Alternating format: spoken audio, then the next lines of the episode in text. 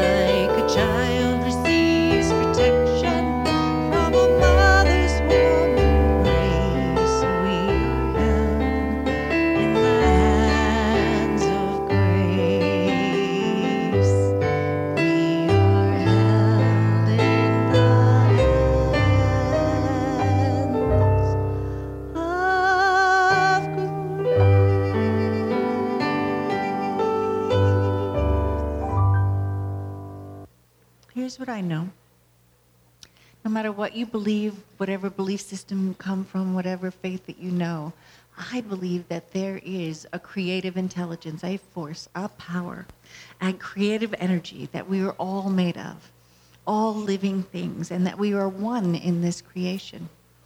And some people call it God, the Native Americans call it great mystery. Whatever it is that resonates in your being, to this universal truth that we are you in the same universe, working together in this way. and that we are connected by every element um, and made of every element together. And so I say that we are perfect, whole, and complete. That we were made from this creative intelligence. And everything seen and unseen, we are a part of and made from as well. And then I know that your heart's desire is leading you towards a divine destiny. I believe that we all have a purpose for being here. And within us are voices and information, and outside there are signs, things that can tell us where we need to go. Always directing us into the right place where we can use the love in our heart outside in the world to create a better life for all. And this is what we're here to do. and so I'm so grateful for everything that has come to me that is good, that is good in here right now, and everything in front of me into eternity. That what I do today, what I do in this moment, counts for everything and always will. And I know this for myself and I know it for you. And so I release these words, knowing they're held in the hands of grace. this energy, this beingness. And that it is done, as I've said, not just for me, but for you and for the world at large. And so it is. Amen. the Native Americans say aho and namaste. So um, I wrote this back in 2009 when we were starting Shadowland Foundation. And I want to read to you the Shadowland Foundation mission. Everything we have created has been designed with children in mind. They are the pioneers and guardians of our future. And armed with the truth, we know they will certainly bring peace and harmony to our planet forever. And we see this happening in our lifetime. So now, a lot of times I come up and I say, despite all appearances to the contrary. I do believe this. I do believe this, otherwise, I can't stand up here with love in my heart, you know? And that there are things and, and there's so much good that's getting pounded out by the sound of what isn't good. And, you know, it, drama. this kind of drama affects people, you know, and sends them in a direction. And so it does have an effect and an impact on our beingness, on our bodies, on our communities, on our societies, on our politics. It affects everything. And so it's so difficult to be and live this spiritual purpose, this divine purpose that you have being pounded on all sides from this level. That noise, that noise. And then this week, these children spoke up. Not, I'm not talking about um, the issue because I don't want to bring that politics into here. But what happened? This violence against these children brought up something in them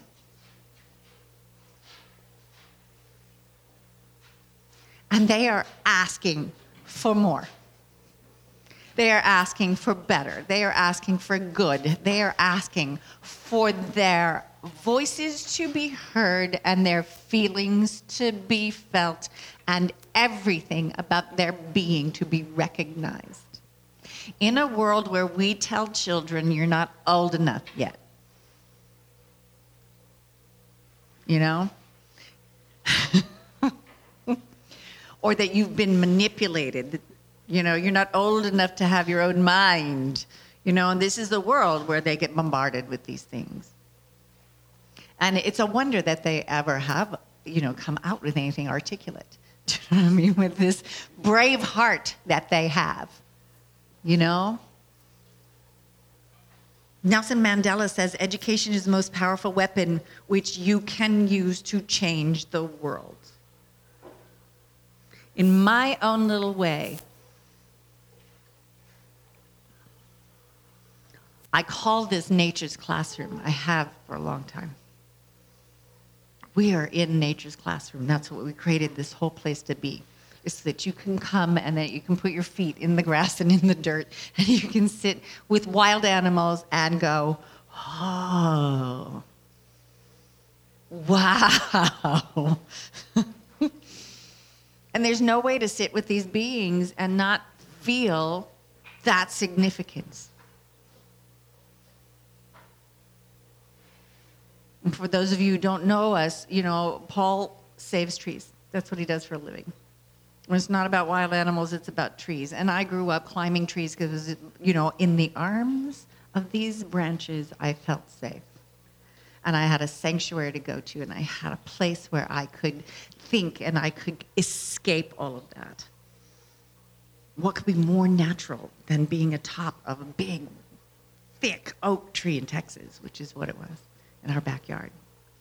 I could get lost up there and yet just climb down and be home again.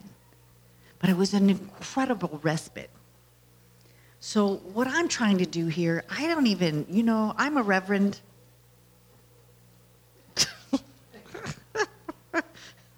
I'm a reverend. Took me six years to get that title. you know, but that's not the that's not the part that should be the you know what I mean significant.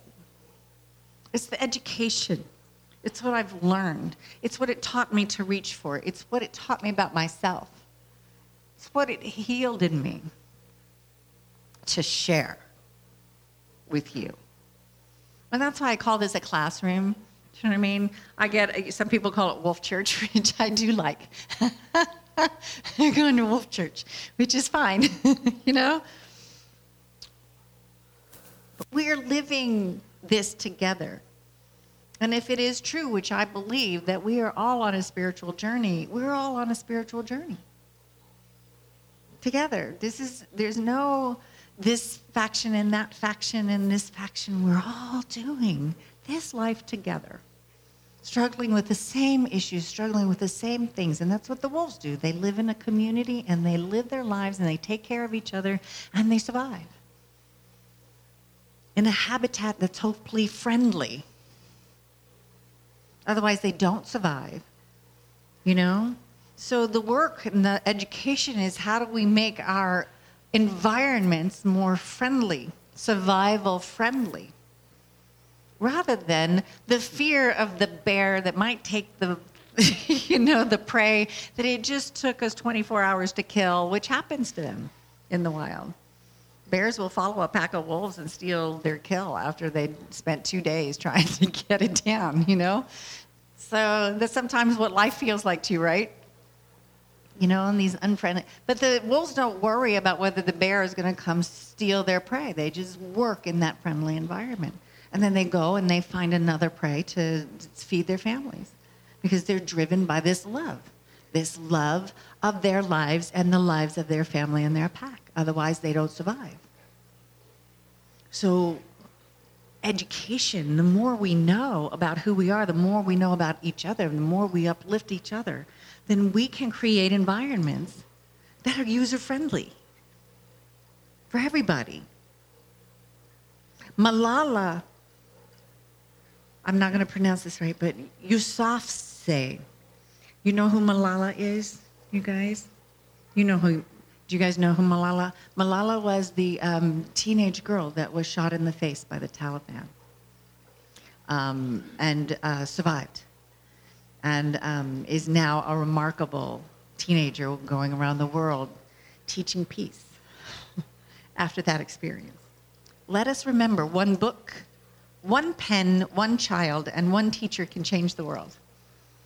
And she got shot because she wanted to go to school. She wants to learn. There are places in the world that don't want you to know anything. And she stood up to them. Not only did she stand up to them, but she got shot. She almost died, and she got up and she still put her face in front of them and said, I'm going to learn. I'm going to learn anyway. Erin Gruwell says this I realize if you change a classroom, you can change a community. If you change enough communities, you can change the world. Creating healthy environments. That's what the wolves do. That's the wolf wisdom. And you know what it's in us to do? If we are perfect, whole, and complete, just the way we are, right? Which I do believe, we came here with a divine purpose. So if you're going to liken it to the wolf pack, the wolf pack just gets up, they do their thing, they raise their pack, they go and they look for water sources, they run their prey, they play with each other, they have fun, they hunt. And what they do is they sit in the middle of our ecosystem and when they're allowed to roam and do what they do naturally, the entire ecosystem they live in thrives as a result. The insects do better, the birds do better, the plants do better, the water does better, the trees grow. Everything works just serving their purpose. And there are people on this planet before us now and probably in the future who will live an entire lifetime all the way up into their 90s and not even know what their purpose is or that they even have one. And they will still leave a mark. They will leave a mark that leaves an unhealthy environment behind or one that conscious, you know what I mean, consciously or unconsciously leaves a good one behind. And that's where we get that choice. They're not conscious that they are the healers of the planet. But we can't be. We can be conscious that we can heal just like that. Jack Ma says, help young people, help small guys, because small guys will be big. Young people will have the seeds you bury in their minds. And when they grow up, they will change the world. They'll either do it like these kids, do you know what I mean, for a free society, or they'll do it like the Taliban and live in ancient times. Seriously, what seeds are being planted in the children's minds today? And how are we helping them to know which one's a weed and which one's a blossom, and which one's food, and which one's poison. We can figure that out. Tom Brokaw, we know who he is, right? He's a journalist. Um, you might not know who he is, but um, he's been around a long, long time. He says, You are educated. Your certification is your degree. That's my reverend, that's my license right there. That's my degree. you may think of it as a ticket to a good life.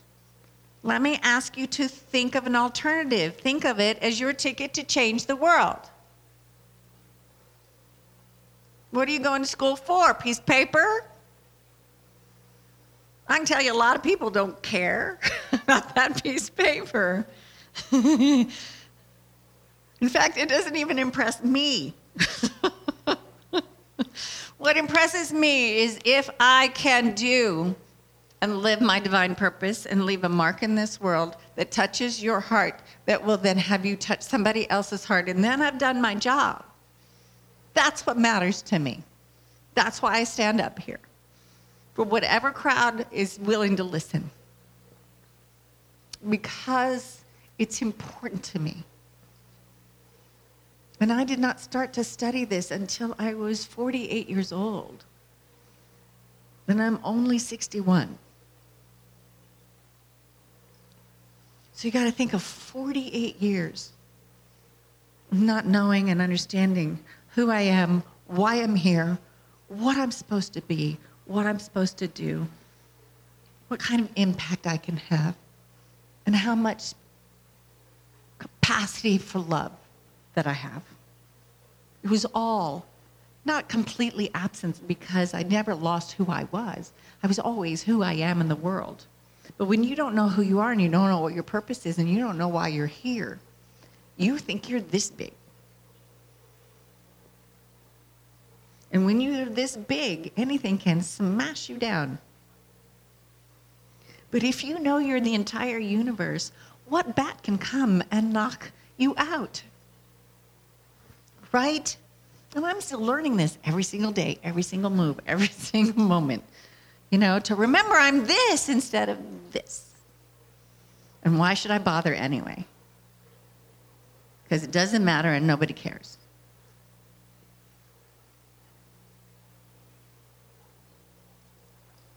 Do you remember what your dreams were before you went to college? Do you know what you were going to college? Do you remember? You know?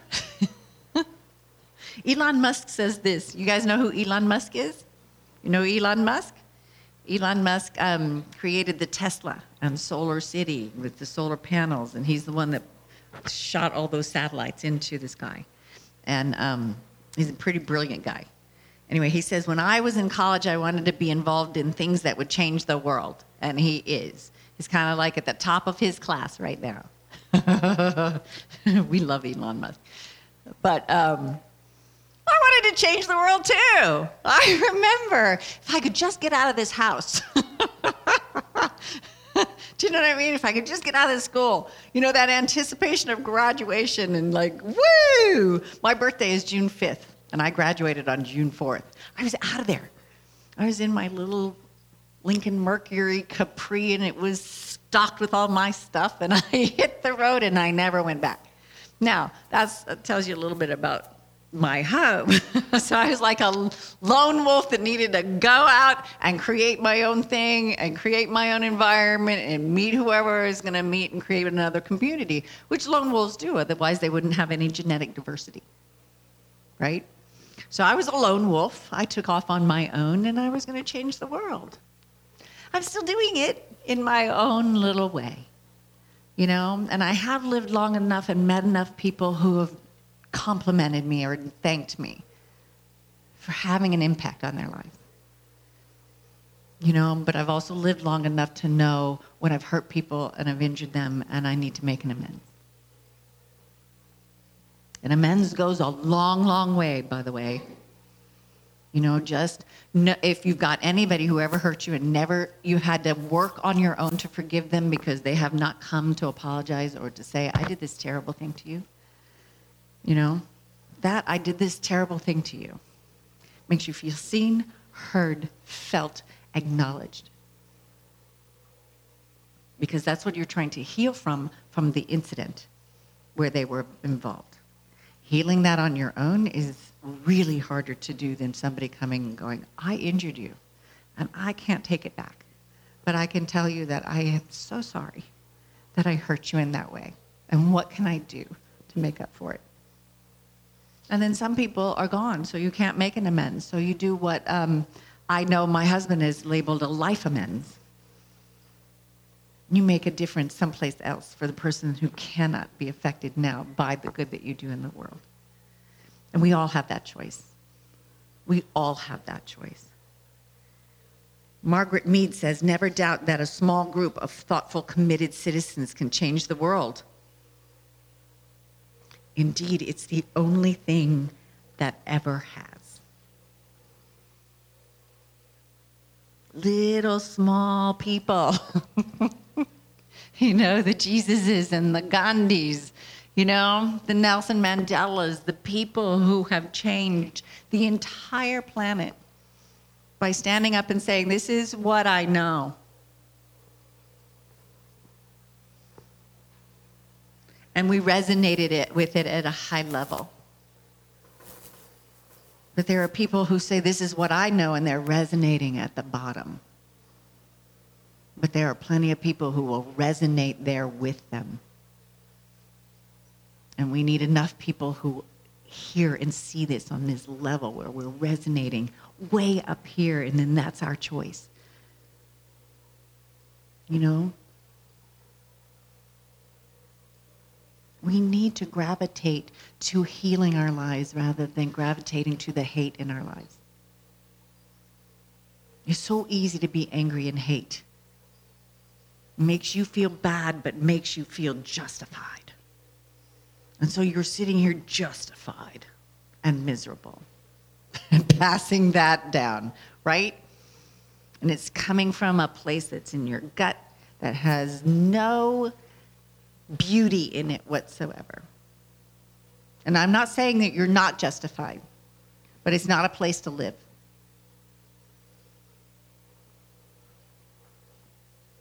living in that place continues to resonate outside of you and outside of you and includes more and more people. There's many people that you can call on the phone and share your misery with.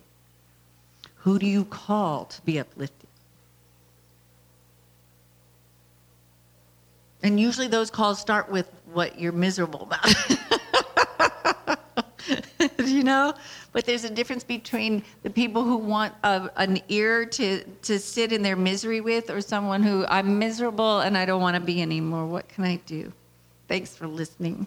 Do you know what I mean? And then get some wisdom or a touchstone or somebody who, like, at least hears you and acknowledges your presence and your pain. That's all we can do for each other. I can't take your pain away those kids, I can't take those images. I can't take that experience. Nobody's going to be able to touch it. They were left with that legacy. And if they follow the ones that are speaking up in love for change, you know, to come together, and we're going to change the world as a result. That's where you go. It's not going to heal all those wounds. There's big scars there. But they will change something, they will do something, and they will use this. And know they are this big. Instead of being afraid for the rest of their lives, which is possible. Vision without action is merely a dream. Action without vision just passes time. Vision with action can change the world. Just like the Shadowland vision statement that I read before. Leroy Hood says, don't underestimate the power of your vision to change the world, whether the, that world is your office, your community, an industry, or a global movement. You need to have a core belief that what you contribute can fundamentally change the paradigm or way of thinking about problems. Who here in the room does not have problems?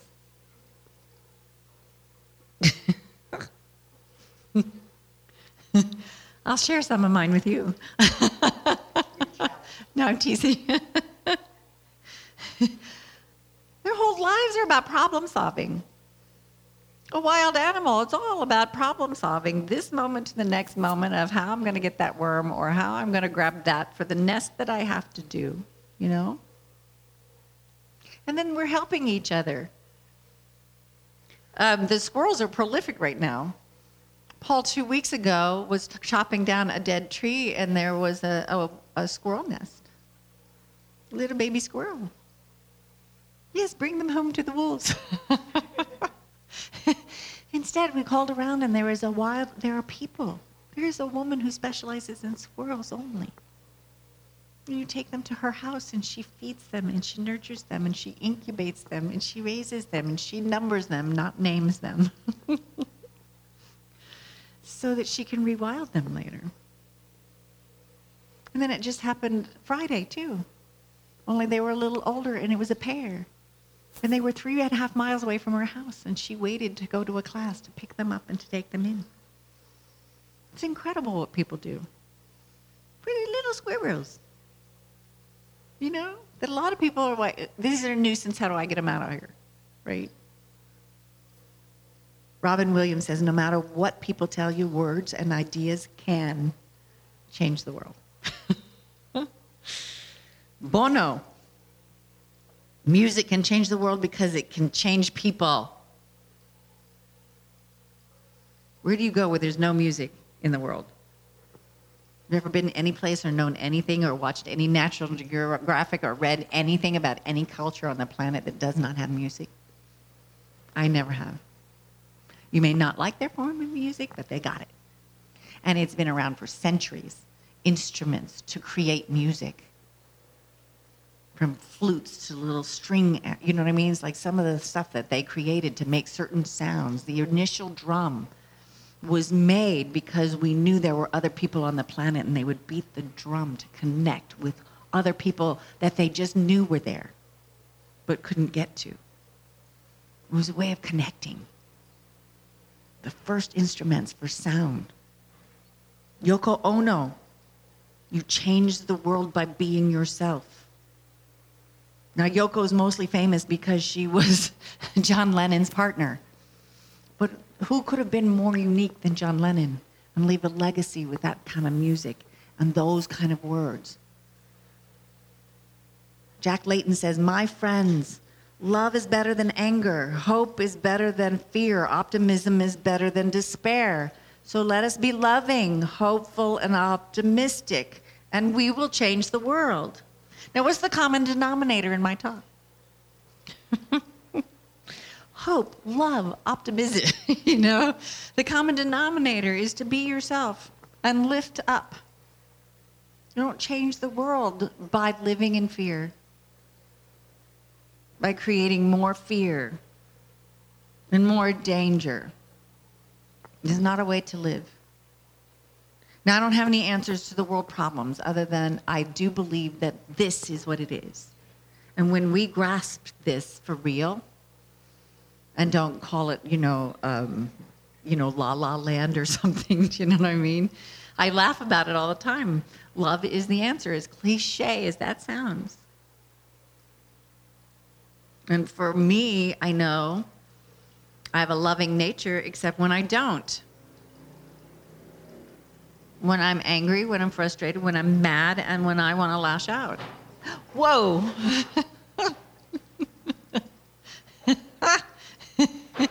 Oops. See, there's always problems. The chair fell over and broke. you okay?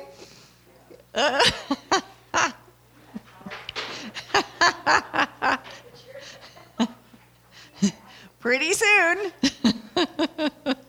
things wear out. And then you got to replace them. Right now, that just feels like that's happening everywhere in our world right now. and the bank account keeps going down and down and down. Anybody else experiencing that? That's what I mean. Those little things, and those are high class problems, by the way. Those are the high class problems you know, that we will let ruin our day.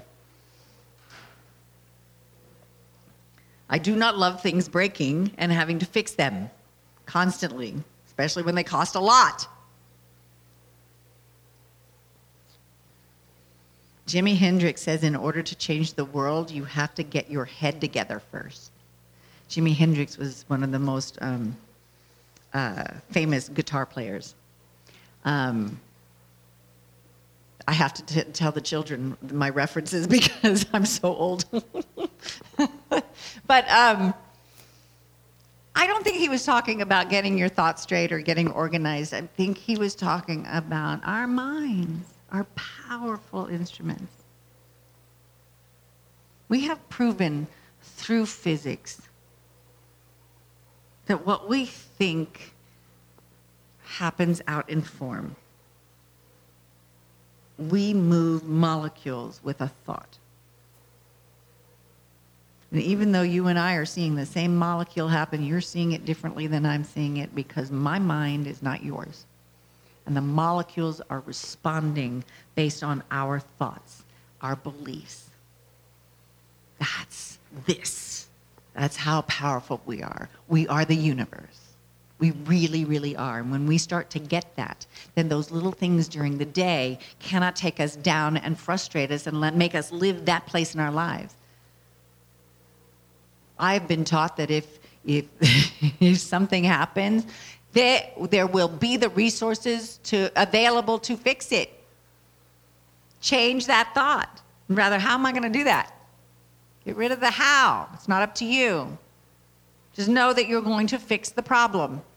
And the elements and the molecules around you, especially if we're connected on that level, start to come together to fix that problem. But we have to be participating, getting our minds right, getting this right. Nina Hagen says, We can change the world if we change ourselves. We just need to get a hold of the old patterns of thinking. But those listening at home, I'm holding my head. We just need to get a hold of the old patterns of thinking and dealing with things and start listening to our inner voices and trusting our own superpowers.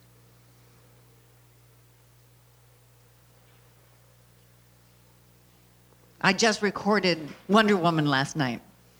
I saved it for Paul and I to watch together tonight. Just saying Wonder Woman, letting that resonate with yourself if you're female, right? Woo!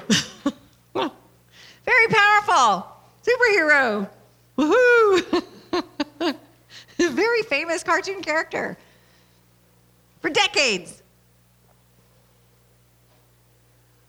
Lynn Schusterman says to all of the young people out there who are creating social change or even fomenting social movements, hold on to your idealism and your belief in your ability to change the world.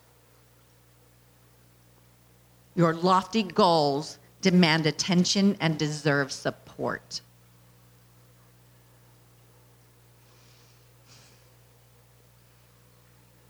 Everybody remember the hippies, right?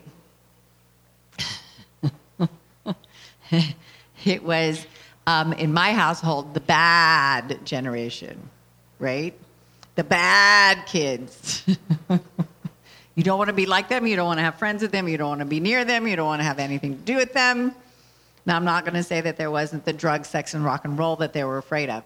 But they were also afraid that they were not afraid to grow their hair long when it was a buzz cut that you're supposed to have. Every time I see, uh, we have mimosa trees, and every time I see the mimosa leaf, the dried one, because back then we embroidered our jeans, not bought, bought them already embroidered. We tie-dyed t-shirts to have individuality so that we didn't participate and spend our money on the industrial complex and support that system right? And i used to take those mimosa seeds and i would break them open and i would boil them. My mother taught me how to boil them in the water to make them soft, soft and i made necklaces and i made bracelets out of them. And i wore those instead of buying jewelry that was that day now, I read a long time ago and I couldn't find the article again, but that generation is why we have the internet today.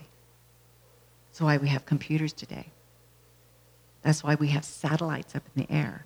That generation opened up the thought process of thinking that was not narrow but massive. And they have evidence to support this statistically that those hippies,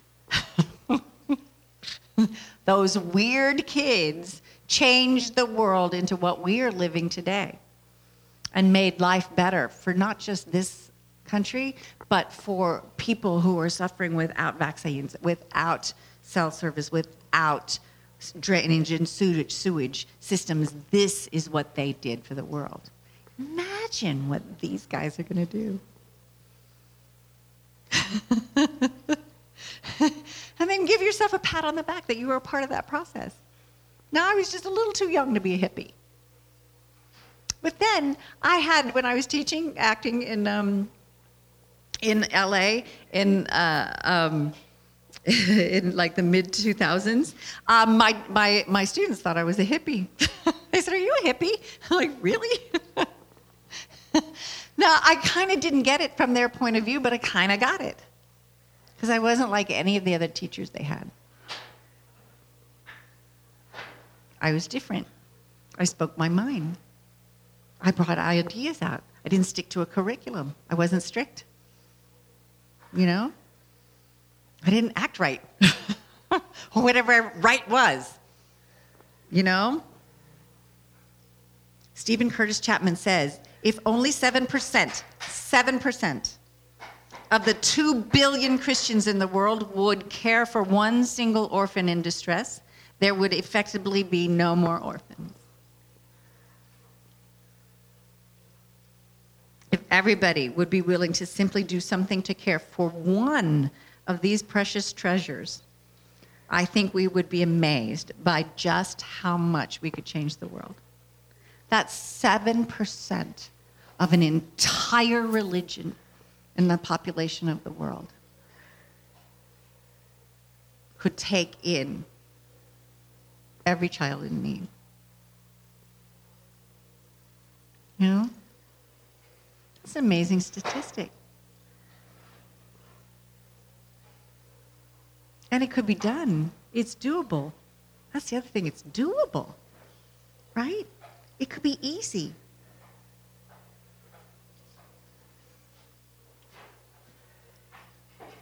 I come from a family of Christians that would only work to save those children, to save their own souls by trying to save their soul instead of save the child.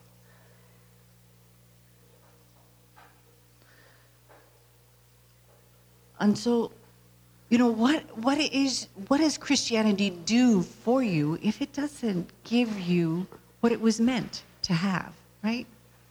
And I'm not saying this is all Christians. I'm just saying the one, you know what I mean, what I know. And that there's interpretations to every single form of faith or belief system that you can turn into a way to do less. Do you know what I mean? And be justified by it instead of you know what I mean? Being uplifted to do more. Two billion Christians. You know, there's billions of Muslims, there's billions of people in the world. And we could all do so great for each other. that is so doable. There should be no person, no child in need anywhere. Robert Kraft says, I'm not a Starbucks guy, I'm a, I'm a Dunkin' Donuts guy, but I like to pay for the coffee of the other folks behind me in line. It typically costs me less than 10 bucks and makes the other people feel good. More importantly, it makes me feel so good, and random acts of kindness change the world one person at a time. And this idea has actually created places I think Panera Bread does it. There's a lot of places that you can give off to the side for people who cannot pay for themselves. And so basically, you just pay what you can. So some people come in and pay 20 bucks and it only costs 5 bucks for your item. That $15 goes to somebody who can only pay 2. And they're working. And some people would call that communism instead of humanity you know? I'm not a favor of communism as we knew it in the 60s and 70s and 40s and 50s, just so you know. But that idea, do you know what I mean? That you're going to label human giving, do you know what I mean? And sharing as something as sinister as what we know about that word, right? because everybody should pay their own way or they don't matter. But you can help. I, in 2008, was I had a business where I was painting, doing decorative painting in people's homes and offices. And then the real estate market crashed, and the stock market crashed, and everything crashed, right? And I couldn't even get a job to paint somebody's hallway, much less, do you know what I mean, make a living. And this is about the time I met Paul and was introduced to these wolves. Do you know what I mean? So I'm, I look back at that time. But I had a support group from my spiritual community, and we would get together, we ladies, like every week. And I couldn't even buy toothpaste. I was using the baking soda out of my refrigerator, you know? And she texted me and she goes, What kind of toothpaste do you like? And I just, I was like, Okay, you know, my brand. She comes back 20 minutes later with an entire grocery bag of the things that she thought that I needed.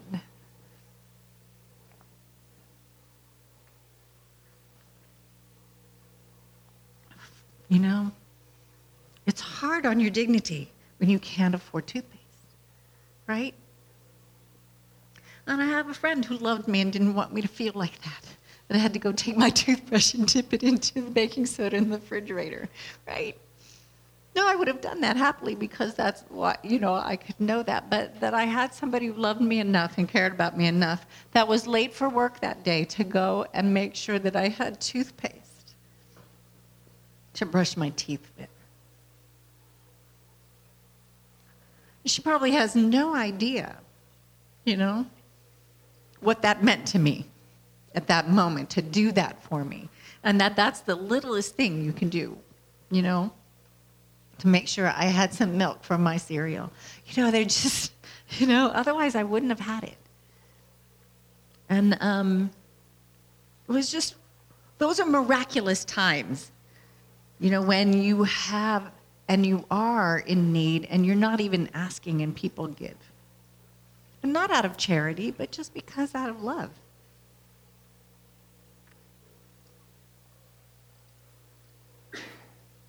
Tahar Ben Jelloun says this I came to poetry through the urgent need to denounce injustice, exploitation, and humiliation. I know that's not enough to change the world, but to remain silent would have been a kind of intolerable complicity. What are you good at that you are denying the world? you know? Use whatever you have. Say whatever you have. Sing whatever you have. Dance whatever you have. Draw whatever you can. Write whatever you know. Play with whatever you love. The Native Americans, I say it all the time, it was their belief system that everything you do in this moment with a child affects seven generations down and away. And so when they cared for their offspring, and you should see what the wolves do with their puppies and how they are so protected. When we first got freedom, because they were a pack and they lived in Studio City, we weren't as concerned, but freedom was the first wolf we had up here. And when he was four weeks old, 30 days old, I took him out to the backyard. But they get scooped up by their birds of prey. That's how they lose their lives when they're infants. And I took him out into the back enclosure, and the top two tier, the um, Cochise and Kame, our um, second pack ranking female, flanked him and walked next to him and just watched in fascination. For 20 minutes, he went, wherever he went, they were on either side of him to protect him. And then after 20 minutes, they took away, and uh, Chenoa and um, flanked him. And uh, as long as he was out, he had two wolves flanking him. Do you know what I mean? That's what the wolves do for their babies. That's what the wolves do for their children. They wouldn't have even thought of like taking a break and going and sitting. right? So this is in our wild animals and how they care for their, their, their loved ones, their babies, how they raise them. The Native Americans were part of this nat- natural system.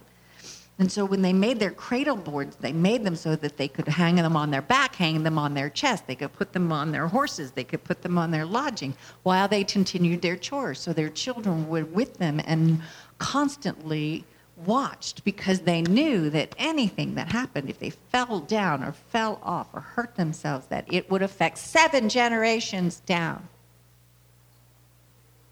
Imagine what this incident in Florida just did. Seven generations away, the violence of that system. You know? If we're to believe this, seven gener- it just caused seven generations of children to suffer this same fate in a different way. Now, I think that we can counter it. Because I do believe the more that they, we are protecting and the more that we are loving and the more and the less violent we are, that we can override that if it takes only 7% of Christians to cure orphans, the orphan situation in our world, that's only 7%. Then we've got 93% of our world possibilities, right? To override those seven generations and make a world full of peace and harmony for ourselves, our children, and our legacy. We can do that we should be striving for that.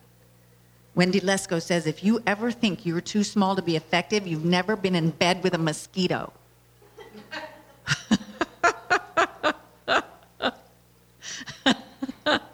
Anybody ever been camping with mosquitoes? you only need one. And up here it's a fire ant. You only need one. Ow! for days. Little tiny things. Mahatma Gandhi says if we are to reach world peace in the world, we shall have to begin with the children. And Alfie Kohn says, um, children, after all, are not just adults in the making. They are people whose current needs and rights and experiences must be taken seriously. Suzy Kassem, nothing threatens a corrupt system more than a free mind. Guys, remember the movie Big? Have you seen the movie Big? that company was going under until they got somebody who understood children and said, "You've got to make this and you'll make a fortune. But you have to include them. We're doing this right now. We're, we're, we're developing a video game. I don't know from video games. The last video game I played was Pac Man in college in 1975. Do you think I can develop a, a good video game? Absolutely not. I've never even played one. How am I supposed to know what people will buy? Only my ego tells me to get in the way. So you guess what? I got kids who have been playing and developing, you know, um, video games and playing them since they were, you know, this high. And so we're hoping that works. you have to include them. They have brains, they have minds, they know what they want, they know what they need. If you're thinking 10 years ahead about what's going to sell and what's going to make you money, do you know we've been here seven years? Talk to the kids. They're the only ones with extra spending money. what do they want? What do they want to buy?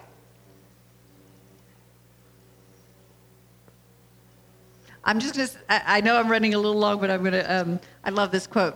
The truth will set you free, but first it will piss you off. Shifting perspective, Rasheed Ogunlaru says this. Shifting perspective or perspectives and being proactive are essential to your life path, progress, progress and possibilities. Just because a door appears closed, it does not mean that it is locked, nor that it will not open with the right heart, call, or touch. There you go. Anyway.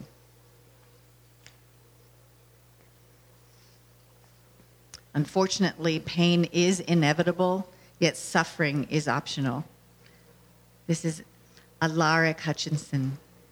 It is our heart connection that makes all the difference. When we experience mental, physical, emotional, or spiritual pain, love is the one medicine that transcends any sympathetic or organic drug we use to suppress pain. And Albert Einstein says our task must be to free ourselves by widening our circle of compassion to embrace all living creatures and the whole of nature and its beauty. That's what we're supposed to do. So I chose this song to sing way back in the hippie days uh, A Bridge Over Troubled Water.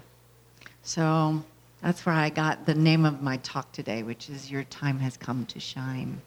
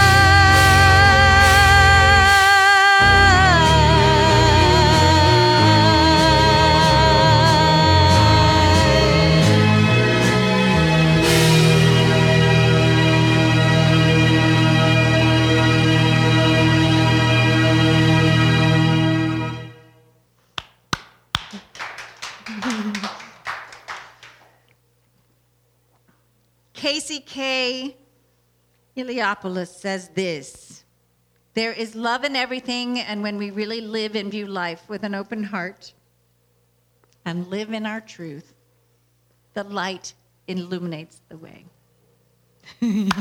Thank you, everybody. Thank you, Chinoa. You said Chinoa. Good girl.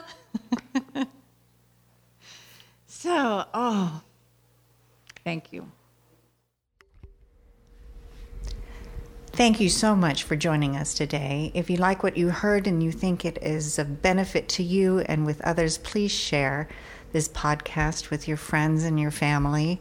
Also, like us on Facebook at Wolf Wisdom Gathering and Shadowland Foundation. Um, you can also check out our website at shadowlandfoundation.org, and um, we appreciate any donation that you would like to share with us. They are all tax deductible, so please help us. That would be great. Have a blessed, blessed week, and we'll talk then.